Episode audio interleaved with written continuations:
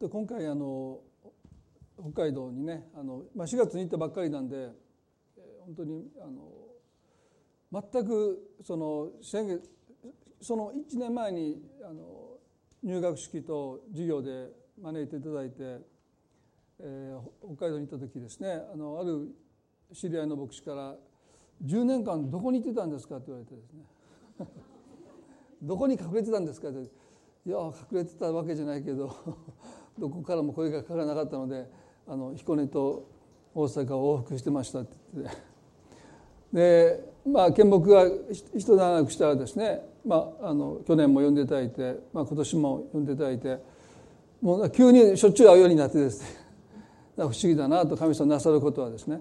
で、講演会でも大阪でもそうなんですけども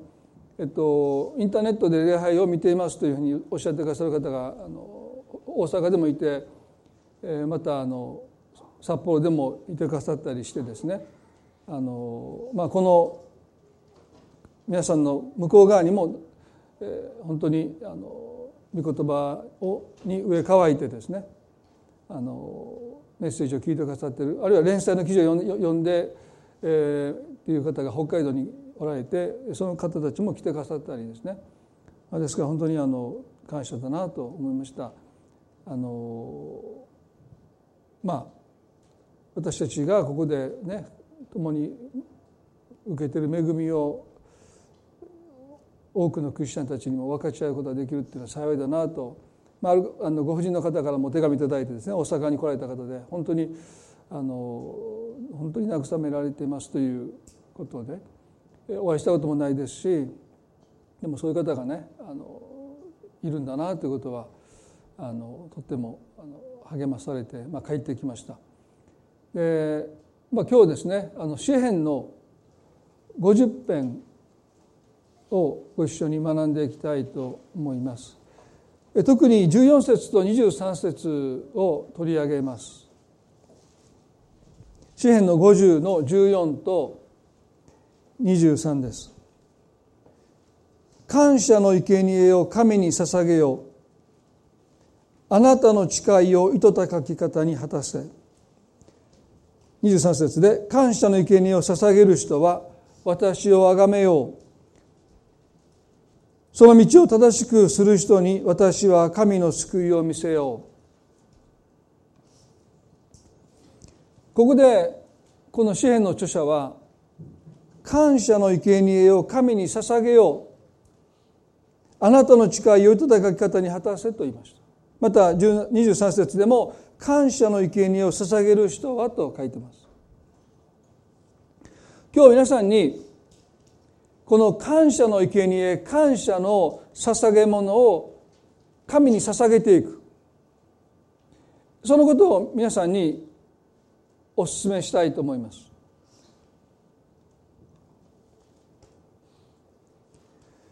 神様に感謝すること、私たちの信仰生活でとっても大切だと思いますね。でもそのことをもう少し掘り下げたいと思います。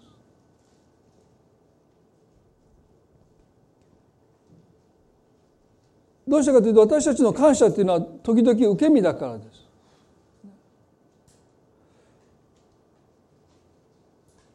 何か神様が良きことをしてくださった、祈りを聞いてくださった、癒してくださった、必要を満たしてくださった、私たちは当然の応答として神様に感謝します。でもここで感謝の生贄を捧げようと書いてます。それは私たちが思うところの神様に感謝するその感謝とは少し違っているように思います。全く別物ではないと思いますが少し違うように思います。ここで感謝の生贄と書いてるからですね。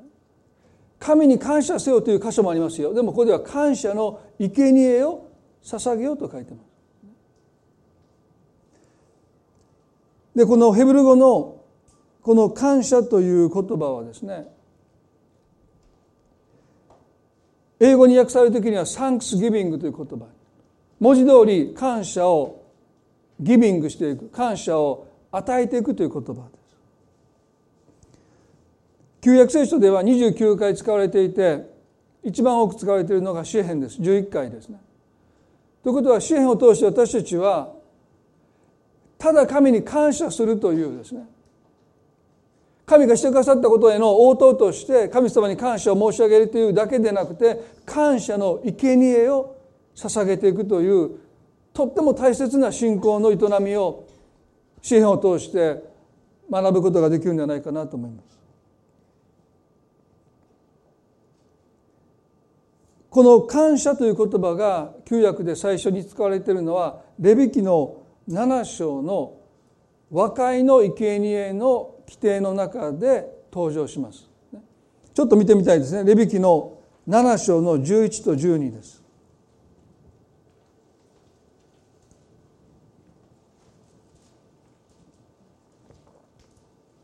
レビの7の11と12です。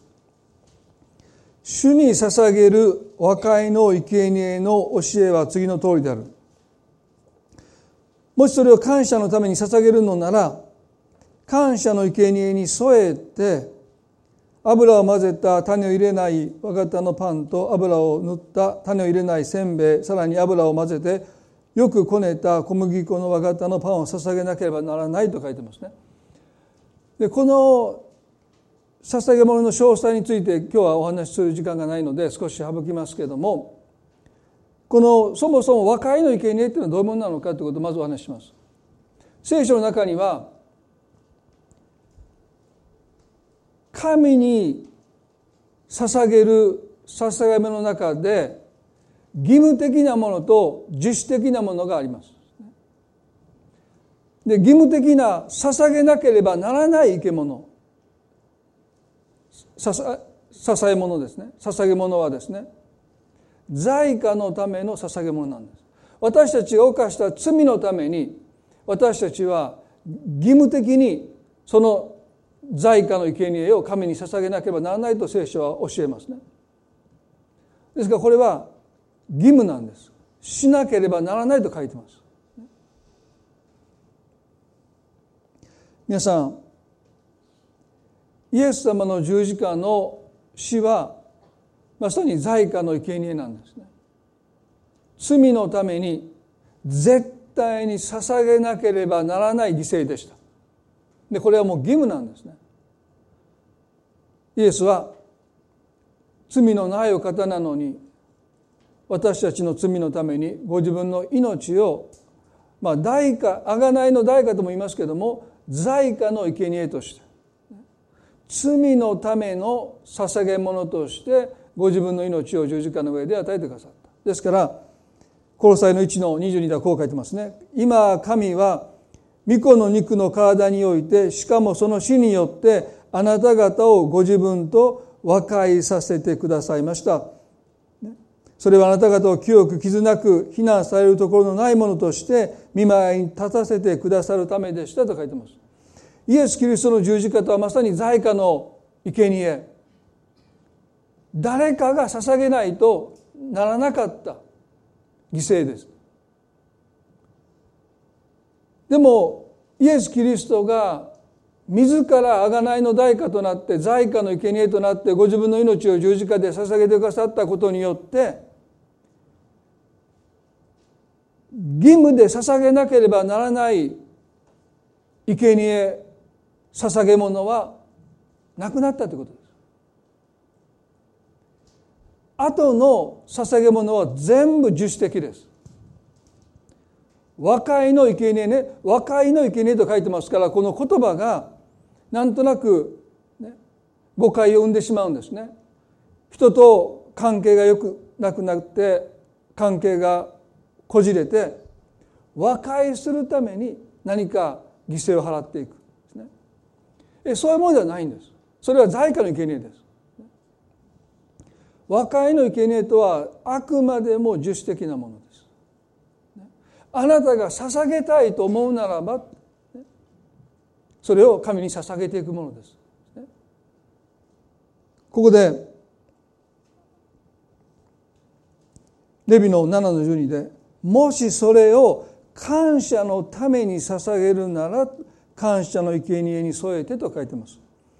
でこの箇所で聖書が何を言っているかというと、そもそも和解の生贄とは樹脂的なもので、その和解の生贄を感謝のために捧げていくならば、感謝の生贄をと共に捧げなさいと書いています。ということはね、あの詩篇の中で感謝の生贄を神に捧げようと書いているあの感謝の生贄とは、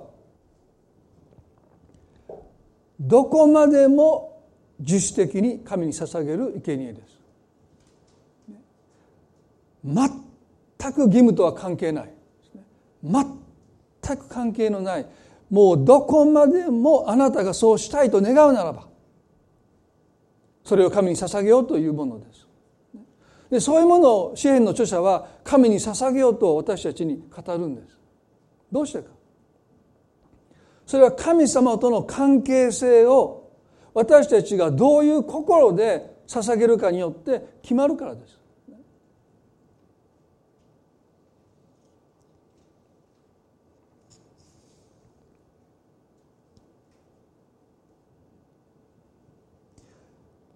もし神への捧げ物が形骸化し義務的になっていくならば、もうその時点ですでに神様と私たちとの関係は形骸化し義務的になっているということです。神様の、だから私たちが何を神に捧げるのか、どういう心で捧げるか、それがもはやもうすでに神様との関係性をその捧げ物が最もよく表しているということです。ですからもし私たちが感謝の生贄というものを神に捧げていないとするならば、私たちと神様との関係はどこか義務的なものになっている。捧げないといけないから捧げている。クリスチャンだから、しなければならないから、教会のメンバーだからしなければならないから、私たちそれをしている。それはある意味で大切です。でももし感謝の生贄、自主的に神に捧げていくということが私たちの信仰生活から抜け落ちるならば、もう私たちと神様の関係はどこか義務的なものになっている。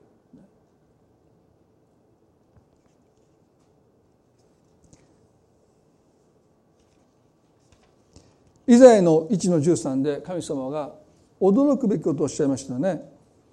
イザヤの 1-13 で、もう虚しい捧げ物を携えてくるな。香りの煙、それも私の忌み嫌うもの、新月の祭りと安息日、会合の召集、不義と清めの集会、これに私は耐えられない。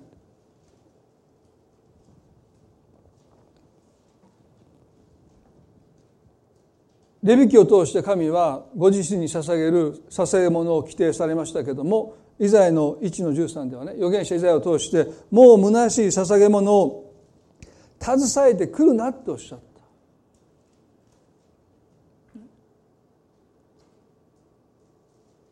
神様ご自身がそうおっしゃった。そしてこれに私は耐えられない。皆さんね、神様は私たちの足りなさや、もっと言えば罪深さに寛大です。それを肯定しませんけども、容認しませんけども、どこまでも寛大です。あの会の現場で捕まった女性に対してイエスはこうおっしゃいました。私もあなたを罪に定めない。生きなさい。今からは決して罪を犯してはなりませんとおっしゃった。今から決して罪を犯してはなりませんとおっしゃった。でも彼女に対してイエスはとっても寛大でした。モーセは石打ちにして殺すべきだと言いました。でも彼女は、イエスは生きなさいって彼女を自由にしました。ですから神はどこまでも私たちの足りなさ、罪深さに対して寛大ですけれども、たった一つ耐えることができないとおっしゃることがある。それが偽善ですね。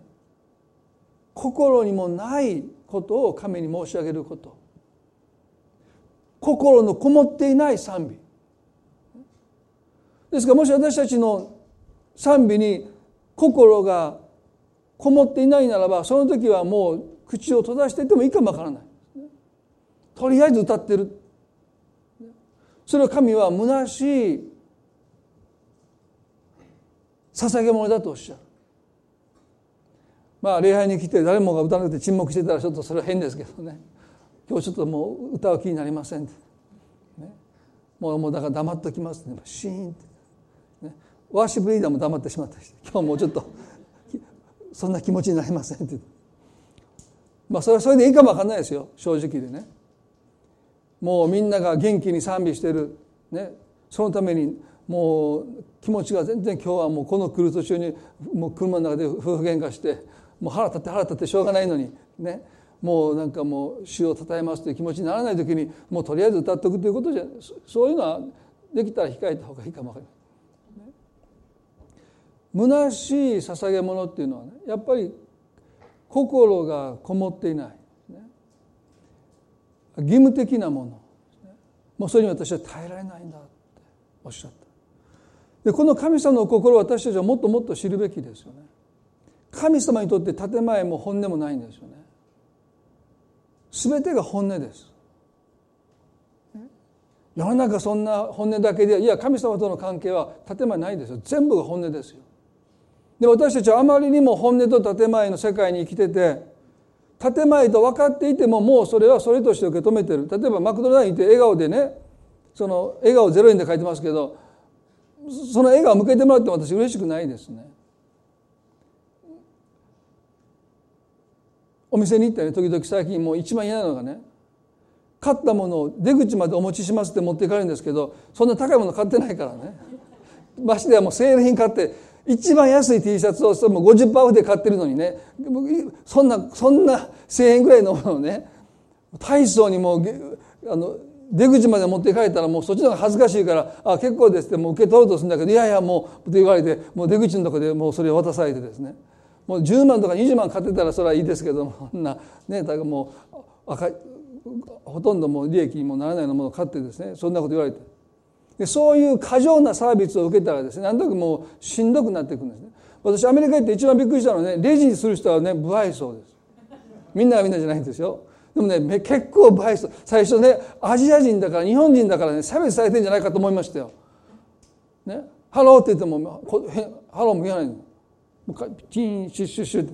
ッて、紙の袋ポン。いやーこれなんやろうなって、でもずっとそんな態度ですよ。あこの人別に僕に対して愛想笑いもしない。でそれは普通と思って、だんだんそれが慣れてきたらね、とっても人間的でいいなと思うんですねもう普通、もう別に嬉しい時はちょっとぐらいニコッとするか分かんないけども、基本的には笑わないでもうね。でも日本だとちょっと過剰ですよね。この笑顔はね、作り物だと分かるんですけど、まあでもそれも本音と建前があって、まあもうそれはそれとして受け止めてるんですね。でもね、神様との関係で私たちはそれを持ち込んでしまうと、神様にとって建前ってないんですよね。全部が本音です。あなたが本当の気持ち、本当のあなたの気持ちを神様は知りたい。そして本当の気持ちを、それが何であれ、腹が立っていようが、もうイライラしていようがですね、もうつまずいていようが、失望していようかもう構わない、それがあなたの本当の気持ちならば、神はその気持ちを受け取りたい。マタイの21章の12節に、あの有名な宮清めの出来事が記されていますよね。これに私は耐えられないって神様がおっしゃったそのことがよくわかる一つの出来事ですけど、マタイの21章の12節から13節で、それからイエスは宮に入って宮の中で売り買いする者たちを皆追い出し、両替人の代や鳩を売る者たちの腰掛けを倒された。そして彼らに言われた、私の家は祈りの家と呼ばれると書いてある。それなのにあなた方はそれを強盗の巣にしているとおっしゃる。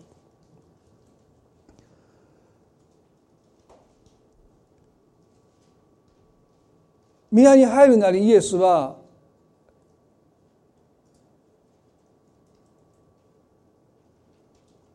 紐で縄を作って鞭を作って、そして商売人たちを宮から追い出された。両替人の代を蹴り飛ばして鳩を売る者たちの腰掛けを倒された。一番驚いたのは弟子たちですね。イエス様が何をなさるのか、そこで商売する人たちを追い出されるイエスを見て最も驚いたのはおそらく弟子たちです。なぜあの罪人に寛大なイエスが商売をしている、それも許可を得て商売してるんですよ、祭司たちの、ね、なぜイエスは彼らを追い出されたのか。私の家は祈りの家と呼ばれると書いてある、それなのにあなた方はそれを強盗の巣にしていると言いました、ね、当時なぜ両替人がいたかというと皆さんご存知だと思いますけれども、流通していた貨幣は神殿では捧げられなかったんです。神殿で捧げるのにはシェケルという貨幣に両替して、それも莫大なというかもう法外な手数料を取られて、ある説によるともう半分ぐらい持っていかれる。そしてそれを捧げないといけないという決まりがありました。それは神様が決めたわけじゃないんです。彼らが勝手に決めたんです。ですから普段使っているお金では献金できないので、一旦それでシェケルに全部両替して、もうそれがもう半分ぐらいに減るんだったらもう倍のお金を用意して、そしてもう神に捧げるはずの献金が半分ぐらい彼らに持っていかれる。動物もそうですよ。傷のないものを捧げないといけないので、当時そういう専門職があって、もう検査済みというそのお墨付きのものしか捧げてはならないという決まりがあったので、自分の家の家畜、ね、家から持ってきたものを捧げるわけにいかなかった。それを検査済みですか、検査済みじゃなかったらそれ捧げれないって。ですからもう検査済みの動物を法外な値段で売ってますので、またそこで彼らは神に捧げようと思ったその生贄の多くを持っていかれる。ね、商売人たちはその利益の一部を上納金として祭司たちに差し出していたんですね。ですからもう神殿ぐるみというか祭司ぐるみで、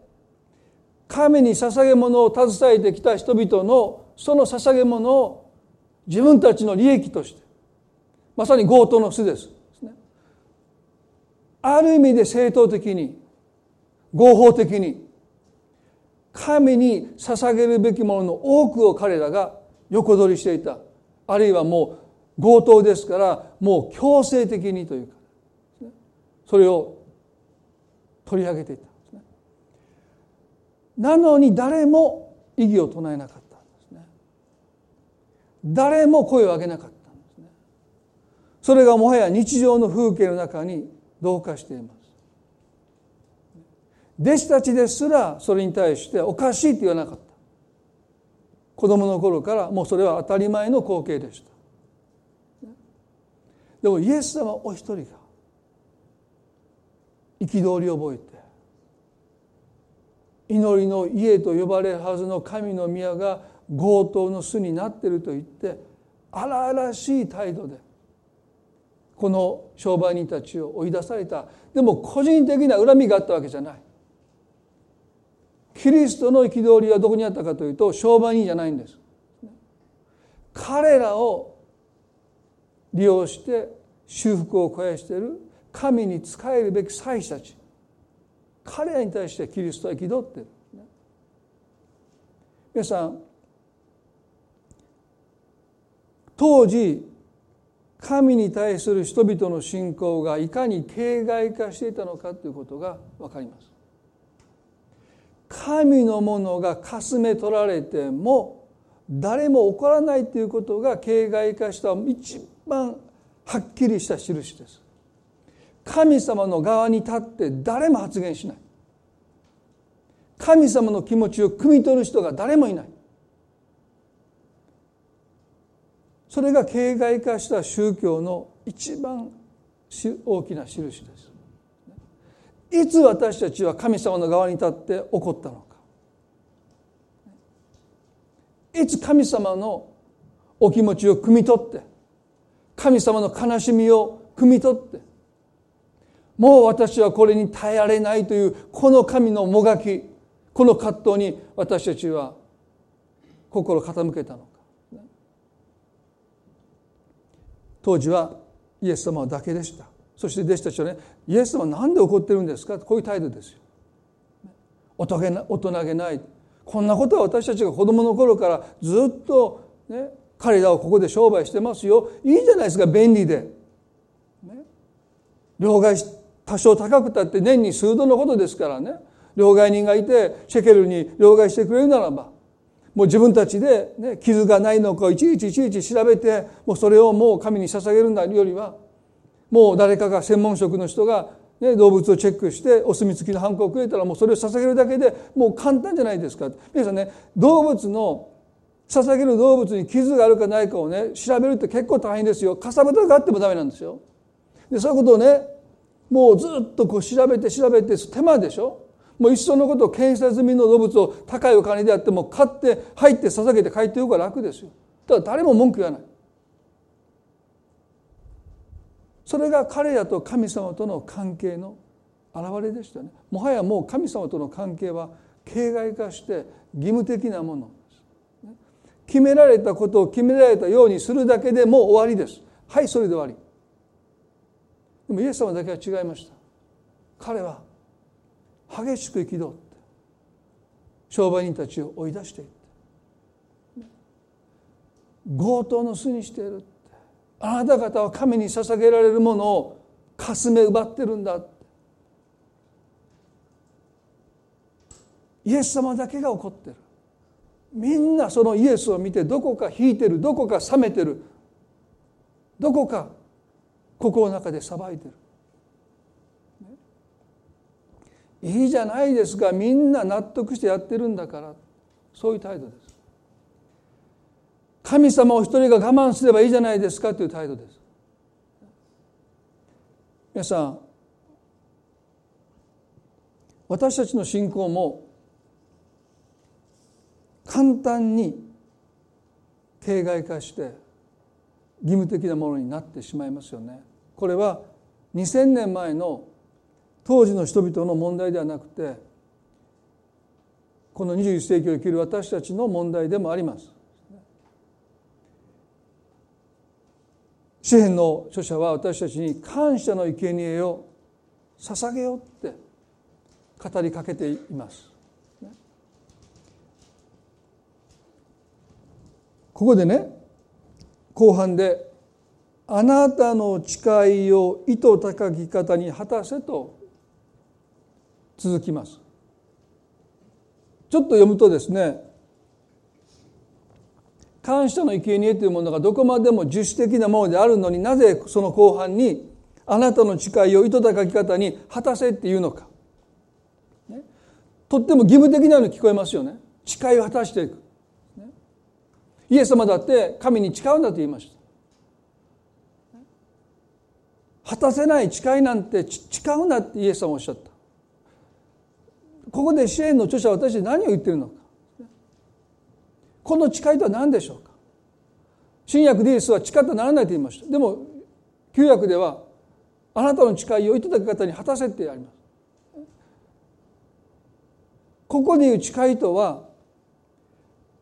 心の中で誰にも言わないで、誰にも知られないで、ただ神様との間で誓う誓いのことです。これから私はこんなことをしますと人に言ったら、もはやそれはここで言うところの誓いではないんです。人の目を全く気にしないで、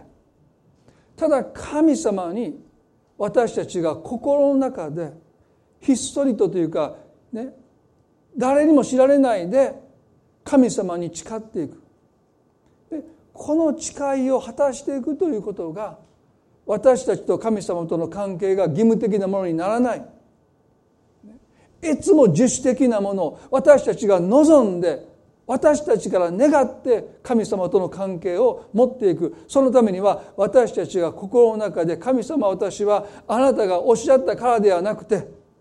人が私に言ったからではなくて、教会が私に言ったから、牧師が私に言ったからではなくて、私は自分であなたに対してこういうことをしていきたいと自分で誓って、私はそれを、失敗もするでしょう、できない時もあるでしょう、でもあなたに対して私はこの誓いを果たしていきたいと思いますという、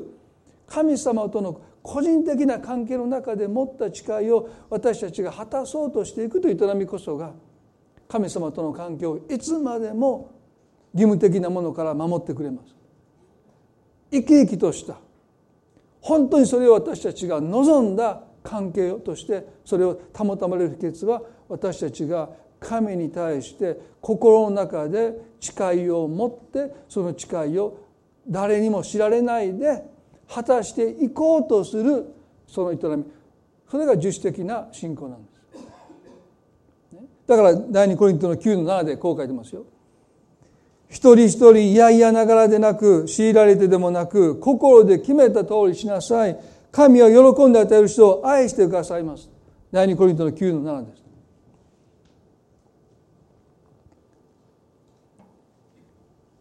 一人一人いやいやながらでなく、強いられてでもなく、心で決めた通りしなさいと書いてます。私たちと神様との関係が形骸化、あるいは義務的なものにならない、その秘訣は、私たちが自分の心で決めるという、この作業を続けていくということです。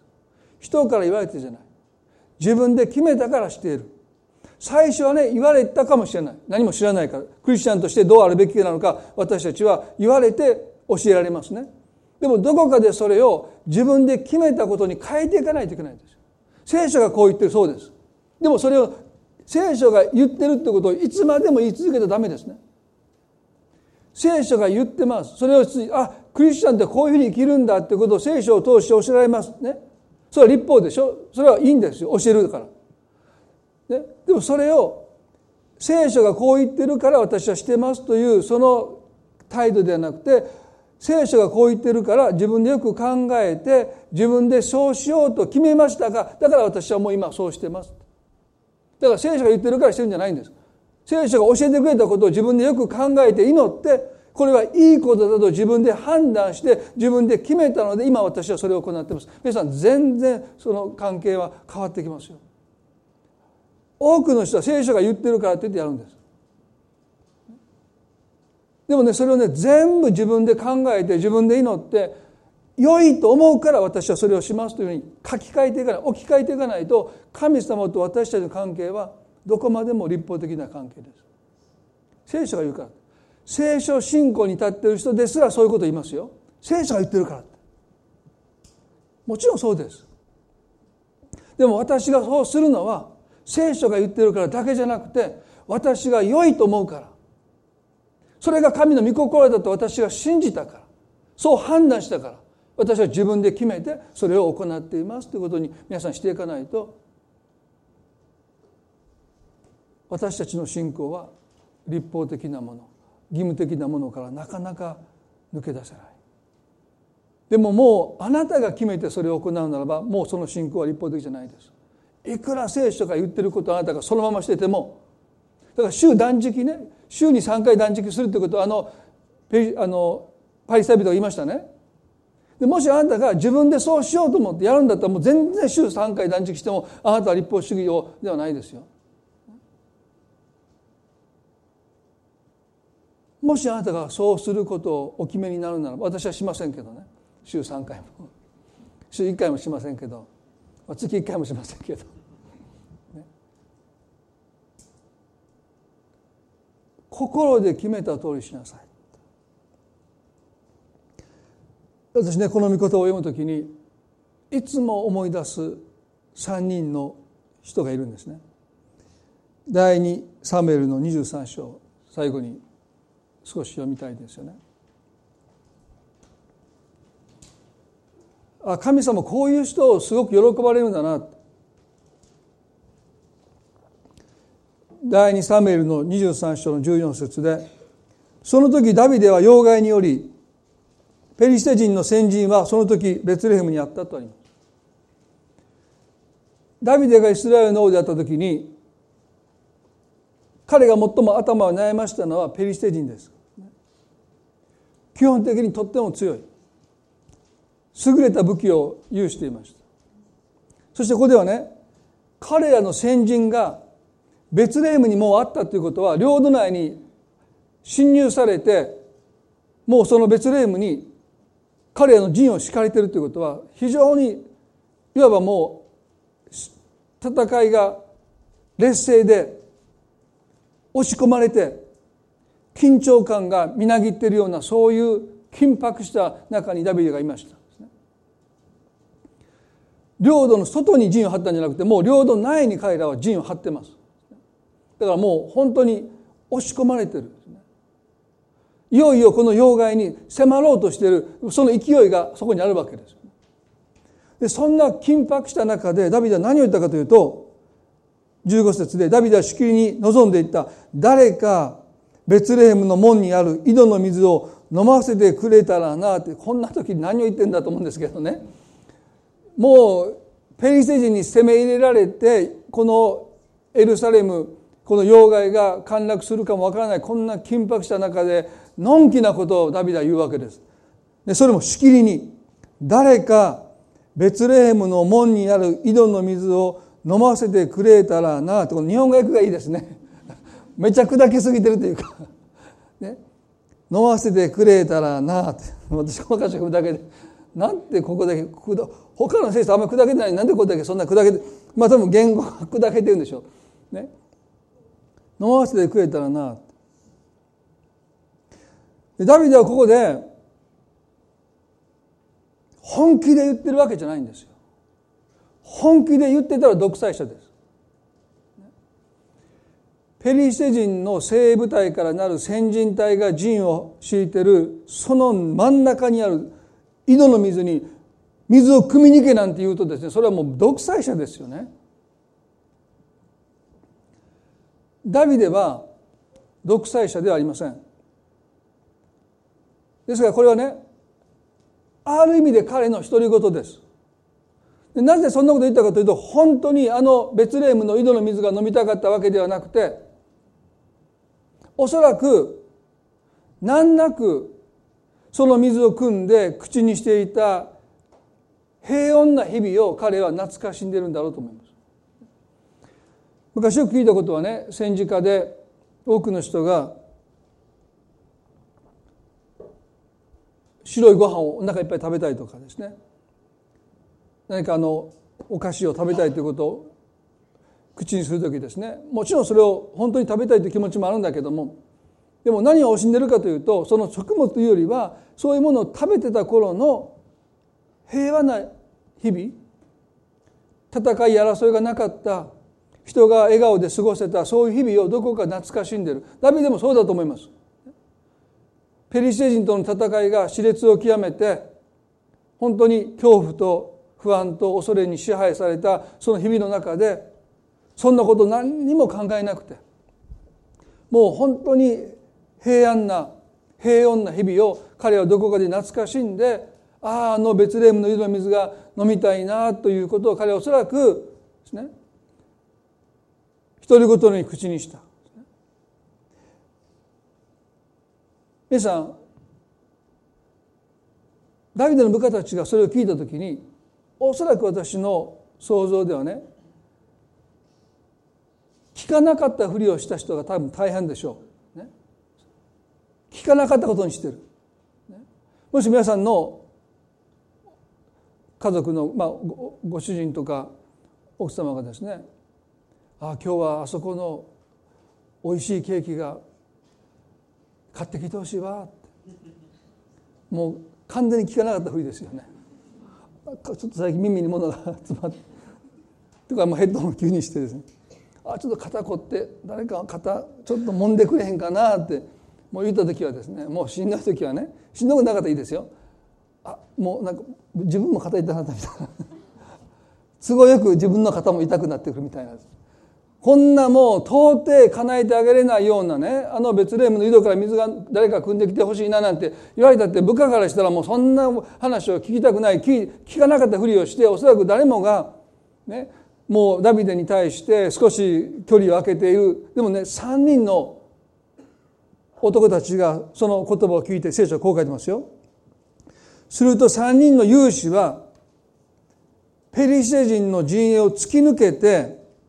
ベツレヘムの門にある井戸から水を汲み、それを携えてダビデのところに持ってきたと書いてます。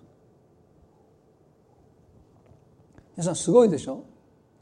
この第2サムエルの23章ね、この3人がいかにすごいのかということは聖書書いてますけども、この3人はこのダビデの独り言ね、誰かベツレヘムの門にある井戸の水を飲ませてくれたらなというこの独り言を聞いて、彼らは決して強いられたわけでもなくて、命じられたわけでもなくて、この主君のこの願いを叶えてあげたいというただその一心で、自分たちで相談して、自分たちで決めて、そして自己責任で3人ですよ、たったペリシャ人の精鋭部隊が何百人というところに突っ込んでいくんですよ。この3人すごいでしょ。そしたらペリシャ人たちはね、驚きますよ。奇襲攻撃だって言ってパニックに陥って、ね、彼らはもう慌てうためいている時に彼らはですね、どこに行くと井戸に走っていくんでしょ。みたいな。何しに来たんやこいつらって、井戸に走っててですね、井戸の水を汲むんですよ。もうそのこと皆さん、光景思い出してください。想像してくださいね。一瞬彼らね、度肝抜かれたというかね、奇襲攻撃だと思って身構えて、さあ戦おうと思ったらもうスルーしてですね、そして井戸に走っていって井戸の水を汲め、もう何をしてんねんって、井戸の水汲んで帰っていくんですよ。ね、すごいですね。ポカーンとみんなしてるんです、ね。全く自分たちのことを無視されたでしょ。自分たち精鋭部隊ですよ、エリートですよ、プライドがありますよ。でもこいつら3人やってきて水汲んで帰っていったんですよ。すごいですね。もうこの後彼らが負けたんですけどね、ペリシテ人負けるんですけど、負けますよね。もう戦意喪失ですよ、ね、泣く子も黙るペリシテ人の精鋭部隊の中にですね、水を汲みに来て帰っていったみたいなね、あいつら何や、3人ですごいですね。そして彼らがね、それを汲んできましたよね。その後のダビデが、まあ、彼らもすごいですね。彼らは決して強いられたわけではないです。自分たちで決めて、それをダビデに持って帰ってきた。どうしてか。この第2サムエルの23章をお見になればですね、彼らとダビデとの出会いが書いてます。いつこの3人はダビデと出会ったのか。それはダビデがサウル王に命を狙われて、荒野へと逃げて、荒野から荒野へと逃げ惑っている、その中でこの3人はダビデと出会うんです。ということはね、彼らもならず者でした。彼らも世捨て人でした。彼らも社会不適合者でした。社会から弾き出されて、行く場所を失って荒野に来た3人がこのダビデと出会って変えられていくんです。彼の側近になっていくんです。ダビデに信頼してもらう。生まれておそらく人生で初めて信頼されたこの3人の男たちがダビデに対してこのような気持ちを持つことは不思議じゃないです。あなたと出会っていなければ私たちはならず者で生涯を置いていた。でもあなたとあのホラー穴の中で出会ったこと、私たちは変えられたんだ。イスラエルの王に仕える者に変えられた。多くの部下を持ち、多くの人から尊敬される人に変えられたのはダビデ。あなたと出会い、あなたが私たちを信頼してくれて、仲間にしてくれて、側近にしてくれた、そのおかげで、そのことを彼らはですね、感謝しても尽くせない。だから彼らはそのことを自分たちでただ決めて、その水を持って帰ってきた。でもね、ダビデはその水をどうしたのか。16節で、ダビデはそれを飲もうともせず、それを注いで主に捧げていった。主よ、これ私がこれを飲むなど絶対にできませんと言いました。命がけで汲んできた井戸の水をダビデは本来ならばね、一滴も漏らさずに無駄にしないで飲み干すことが、彼らがしてくれたことに対してダビデがすべきことですよ。大切に感謝して、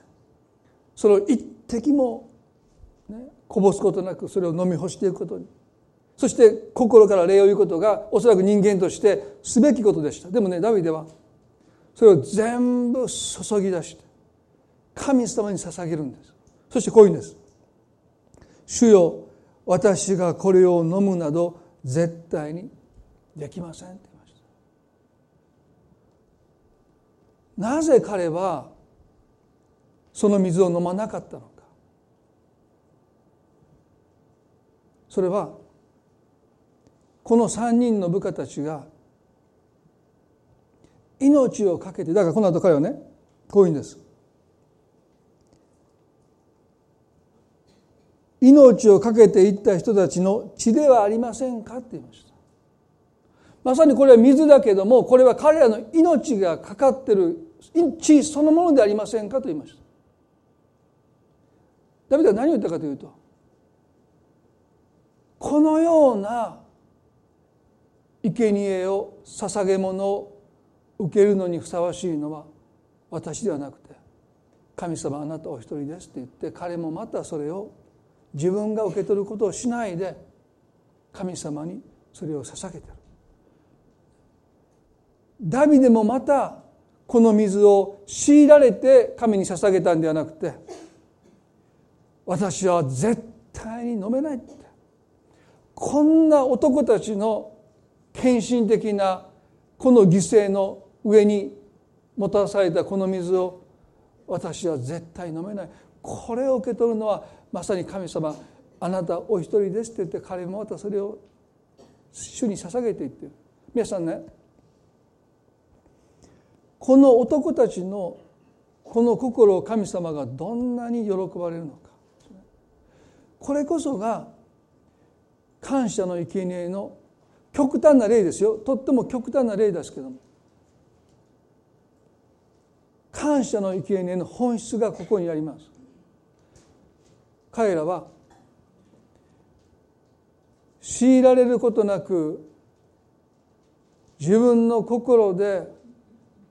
その主君のあるいは神様のお心を汲み取って自分の心で決めてそれを神に捧げました。神様はこの捧げ物をどれほど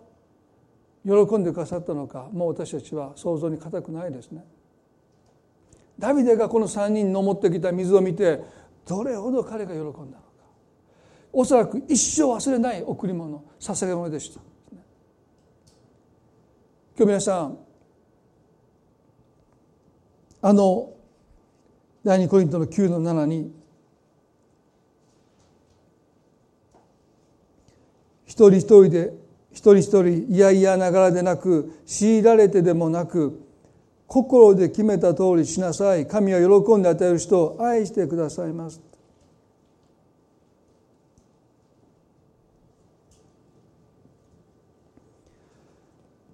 皆さん、私たちの神様との関係がいつも生き生きとした本物の真実な関係であり続けるためには、私たちが感謝の生贄を神に捧げていく、すなわち神様があなたに命じてもいない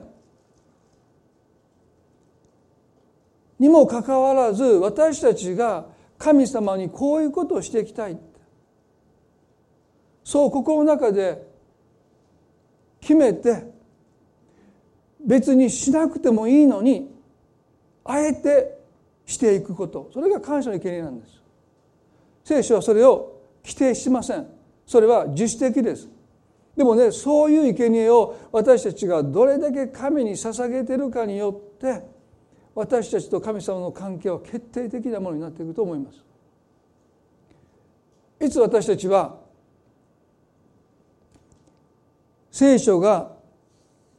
命じてもいないのに私たちが自分でそうしたいと願って神様にある犠牲を払うことを、あなた自身が一人で決めて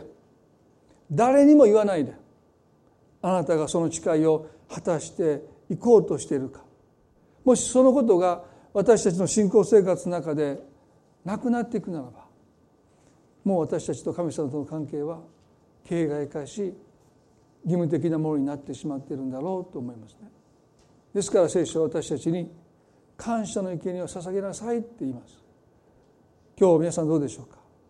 聖書の中にはマリアがですねナルドの行為を捧げたという出来事も記されていますね。彼女はそれは別に捧げる必要がなかったんです。でも自分で捧げようと決めて、それをイエスに捧げていた時に家中がその香りで満たされたと書いてます。神様もその香りをどれほど喜ばれたでしょうか。神が喜ばれるのは喜んで捧げる。これはどこまでもやらないといけないことをただ喜んでやるということじゃないんですよ。先ほど一部礼拝でメッセージをしてある方がね、こう言ってくださいました。今まで説教を聞いてるともう神様に献金をしないといけない、でもどうせするんだったら喜んでしなさいということしか言われなかった。で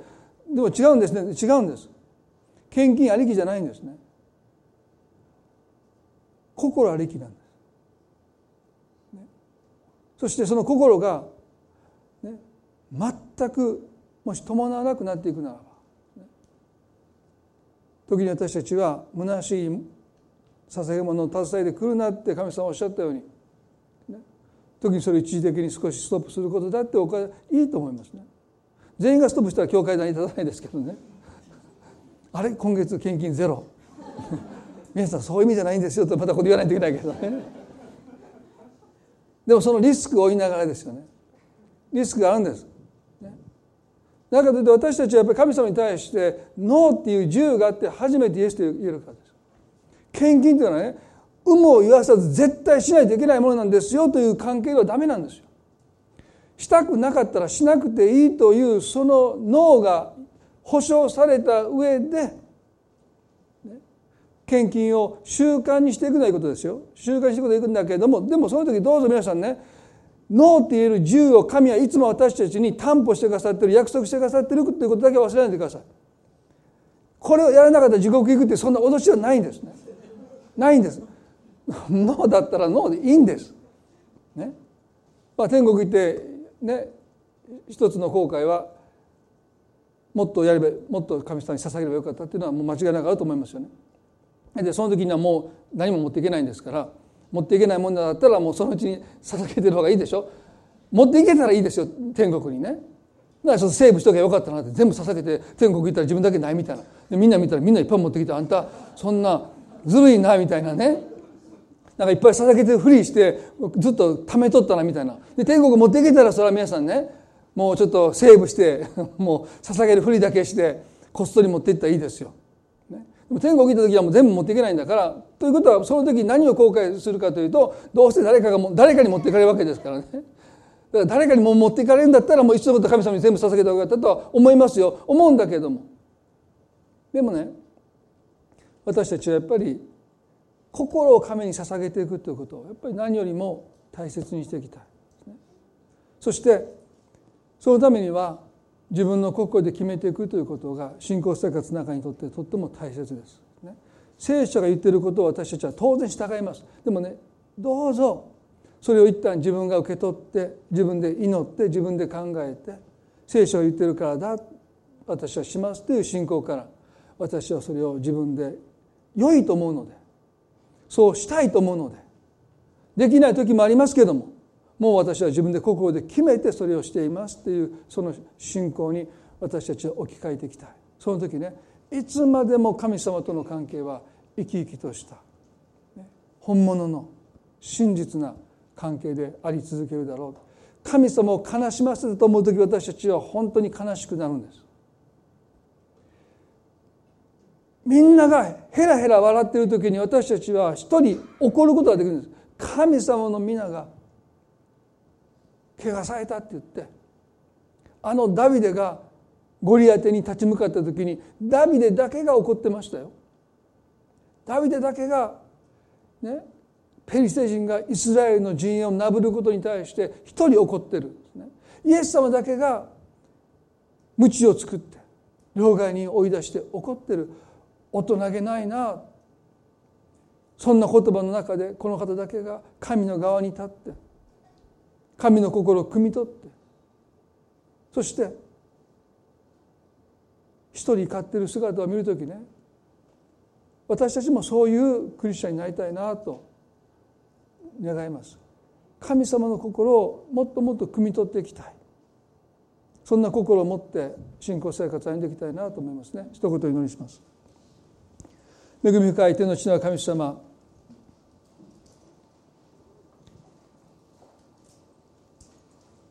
私たちはあなたに感謝をします。でも感謝の生贄と感謝は少し異なります。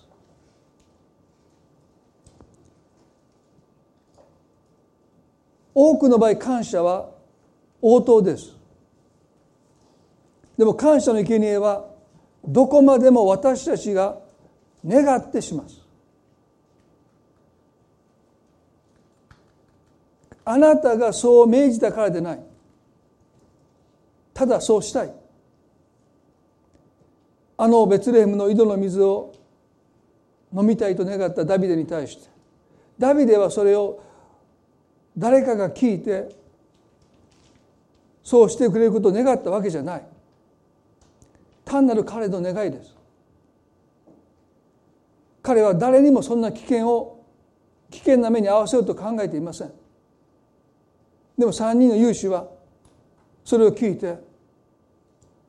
ダビデにその水をどうしても飲ませてあげたいと願った。彼らの取った行動は良いか悪いか私には判断できない。おそらく無謀でしょう。おそらく褒められた行動ではなかったでしょう。でも神はその心をご覧になった。ダビデはその心に感動した。神様、私たちはそんな無謀なことをしたいとは思わない。でも神様、あなたは私たちの本当の心を知りたい。本当の心を受け取りたい。どうかあなたとの関係の中では建前なんかなく、あなたは本当の心を求めている。それが感謝じゃなくてもいい。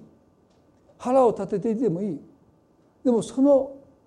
私たちの本当の心を神は求めていてくださることを今朝もう一度私たちは知りたい。そして願うくならば感謝の生贄を自分の心で決めて、どうかあなたに捧げていけますように。神様、私はこれから生涯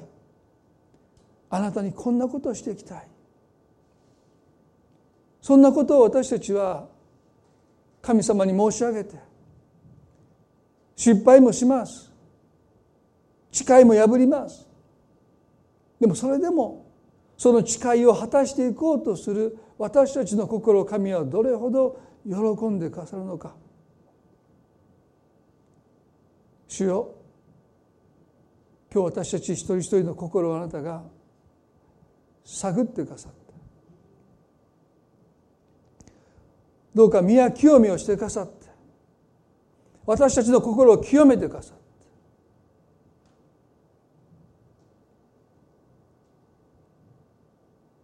あなたへの感謝の思いで、ただただあなたがしてくださったことをいつも思いながら、あのダビデの部下たちがあの洞穴でダビデと出会ったことによって変えられたこと、彼らはいつもいつも思ってた。もうダビデはもうそんなこととっくに忘れてる。でも彼らはその思いを内に秘めて、あのペリシテ人の中に突進していきました。神様、私たちもあなたに、あなたがそれを私たちに願ったわけでもない、強いたわけでもないのに、私たちが自分で決めて、あなたにこういうことをしていきたい。そんな誓いを一人一人が持って生きることができますように。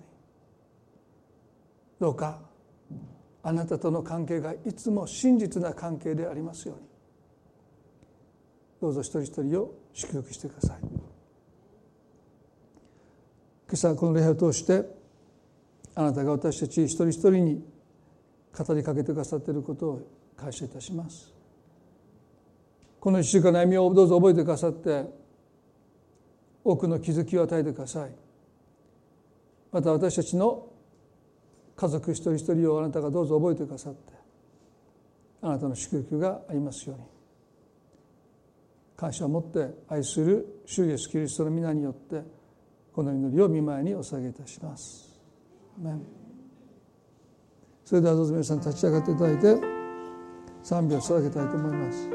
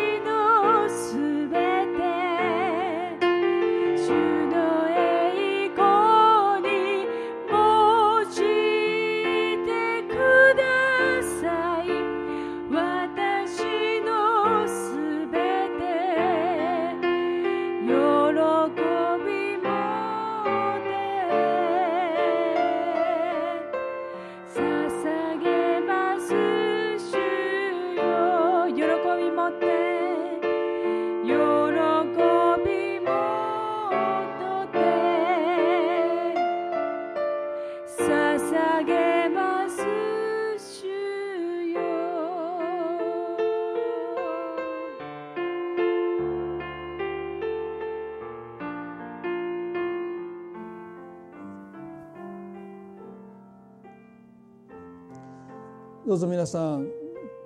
この1週間あなたにとって感謝の生贄とは何なのか、あなたにしか捧げることのできない感謝の生贄があるはずです。誰にも言わないで、ただ神様との間であなたが神に捧げるそのものを心の中で決めて、その誓いを果たしていっていただきたい。神はあなたがその誓いをいくら破ろうとも全く問題しません。あなたの果たそうとする心を神は願っている。そんなふうに神様との関係をあなたが求めてくれることを願っている。私はこれに耐えられないというこの言葉を私たちは重く受け止めたい。それはほとんどの人が神様との関係を実のところ求めていない。形骸化し義務化するとはそういうことです。私たちはある人があなたの顔を見るためだけに訪ねてきてくれたらどんなに嬉しいか。用事があって近くまで来てくれただけでも嬉しいですけども、ただあなたをただ顔を見たくて今日来ましたという、その訪問を私たちはおそらく忘れない。まあ多分なかなか信じられないでしょうね。いやきっとあんなこと言いながら用事があって来たんだろうと私たちは多分そう思うと思う。私の顔を見るためだけに電車賃払って来たなんてちょっと信じられないですけどね。後をつけてみたら本当に帰っていったでもその訪問は私たちの心に喜びをもたらしますよね。それはその人があなたを求めてくれたからですよね。いつ私たちは私たちの方から神様を求めたのかですね。いつもいつも神はご自身の方から私たちを求めていてくださってる。でも神様だって皆さん耐えれないって疲れるんだっておっしゃるんです。いつもいつも私ばっかりじゃないか。いつあなたの方から私を訪ねてくれるのか。いつあなたの方から私を慕ってくれるのか。神様そのことをイザヤを通しておっしゃるんですね。こんな弱さを神は見せてまで私たちとそういう関係を持ちたいと願っておられるならば、皆さんぜひ私たちの方から神様を求めていこうじゃないでしょうか。どれほどそれを神様が喜んでくださるのか、そのことを思いながらこの1週間私たちは、ね、時を過ごしていきたいなと思います。それでは互いに挨拶を持って礼拝を終わっていきたいと思います。